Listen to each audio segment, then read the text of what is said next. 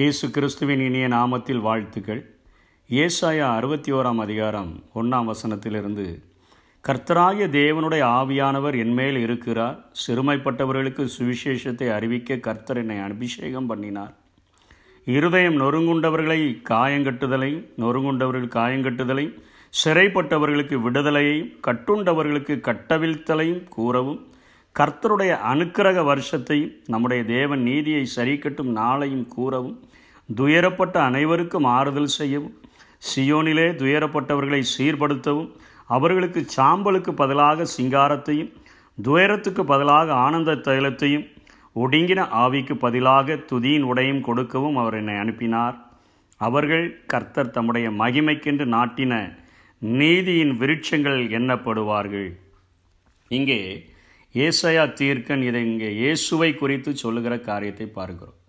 இயேசுவின் மேல் கர்த்தருடைய ஆவியானவர் பரிசுத்த ஆவியானவர் தங்கி இருந்தால் தங்கி இருக்கும்போது அவர் செய்கிற காரியம் முதல் வேலை சிறுமைப்பட்டவர்களுக்கு சுவிசேஷத்தை அறிவிக்கிற ஒரு காரியத்தை செய்கிறதை பார்க்கிறோம்.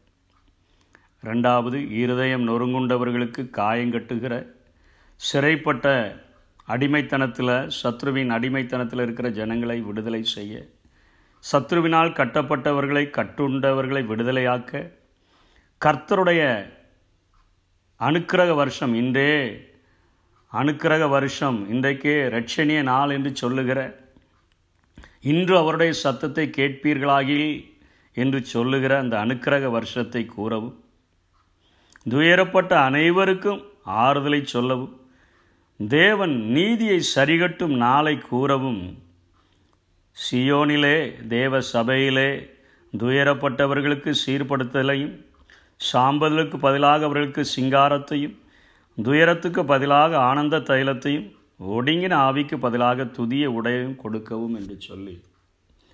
இயேசுவை குறித்து இங்கே ஏசாய அழகாக எழுதுகிறதை பார்க்கிறோம். இன்றைக்கும் அதே ஆவியானவர் நமக்கும் கொடுக்கப்படுகிறார். அந்த மகிமையுள்ள ஆவியானவர் நம்மேலையும் தங்கியிருக்கிறார். இந்த மண்பாண்டங்களில் வெளியேறப்பெற்ற பொக்கிஷமாகி அந்த ஆவியானவரை பெற்றிருக்கிற நாம். இன்றைக்கு அநேக நேரங்களிலே இந்த காரியத்தை நாம் செய்வதே இல்லை.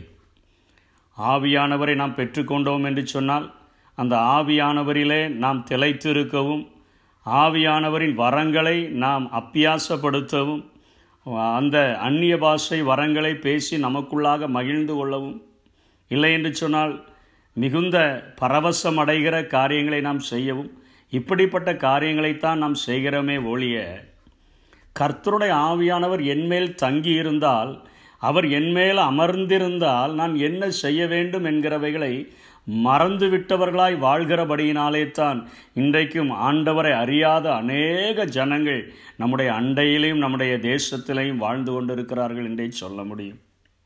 இங்கே கர்த்தருடைய ஆவியானவர் இயேசுவின் மேல் அமரும் பொழுது அவர் எல்லாருக்கும் தரித்திரப்பட்ட எல்லாருக்கும் தரித்திரராக இருக்கிற எல்லாருக்கும் சிறுமைப்பட்ட எல்லாருக்கும் சுவிசேஷத்தை நற்செய்தியை சொல்லுகிற ஒரு பணியை செய்ய வேண்டும் என்கிறதை இந்த வசனம் நமக்கு அது உணர்த்தக்கூடியதாக இருக்கிறது. ஆண்டவரை பற்றி அறிவிக்கவும் இருதயம் நொறுங்கி போய் இருக்கிறவர்களுக்கு ஆறுதல் சொல்லவும் சத்ருவினுடைய பிடியினால் காலகாலமாக வேதனைப்பட்டு கொண்டிருக்கிற அடிமைப்பட்டு கொண்டிருக்கிற ஜனங்களை விடுதலை செய்ய கட்டப்பட்டிருக்கிற ஜனங்களை கட்டவிழ்க்கிற வேலையை செய்ய நாம் எப்பொழுதுமே ஆயத்தமுள்ளவர்களாக இருக்க வேண்டும். கர்த்தருடைய ஆவியை பெற்றிருக்கிறேன் கர்த்தருடைய அபிஷேகத்தை பெற்றிருக்கிறேன் என்று சொல்லுகிற நாம் எல்லா நிலைகளிலும் இப்படிப்பட்ட ஊழியத்தை செய்கிறதற்கு நம்மை அர்ப்பணித்தவர்களாய் மாற வேண்டும் என்று சொல்லி வேதம் நமக்கு அறிவுறுத்துகிறது. ஆவியிலே ஆவியின் நிறைவிலே பரவசம் அடைகிறதை பார்க்கிலும் தேவனுக்கென்று பணி செய்கிற ஒரு உன்னதமான பணியை செய்ய வேண்டும் என்று சொல்லிதான் வேதம் நமக்கு அறிவுறுத்தக்கூடியதாக இருக்கிறது.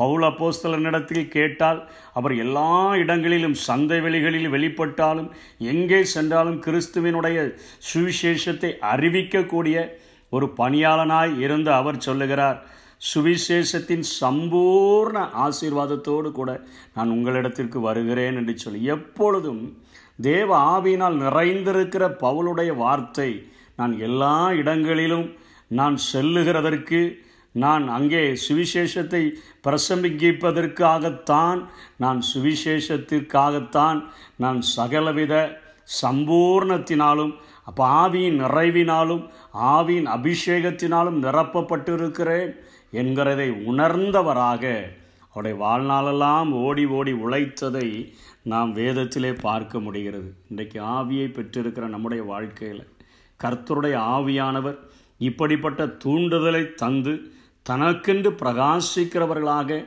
நம்மை வாழ்ந்து விடும்படியாய் ஆண்டவர் நம்மை உத்வேகப்படுத்துகிறார் நம்மை உற்சாகப்படுத்துகிறார்.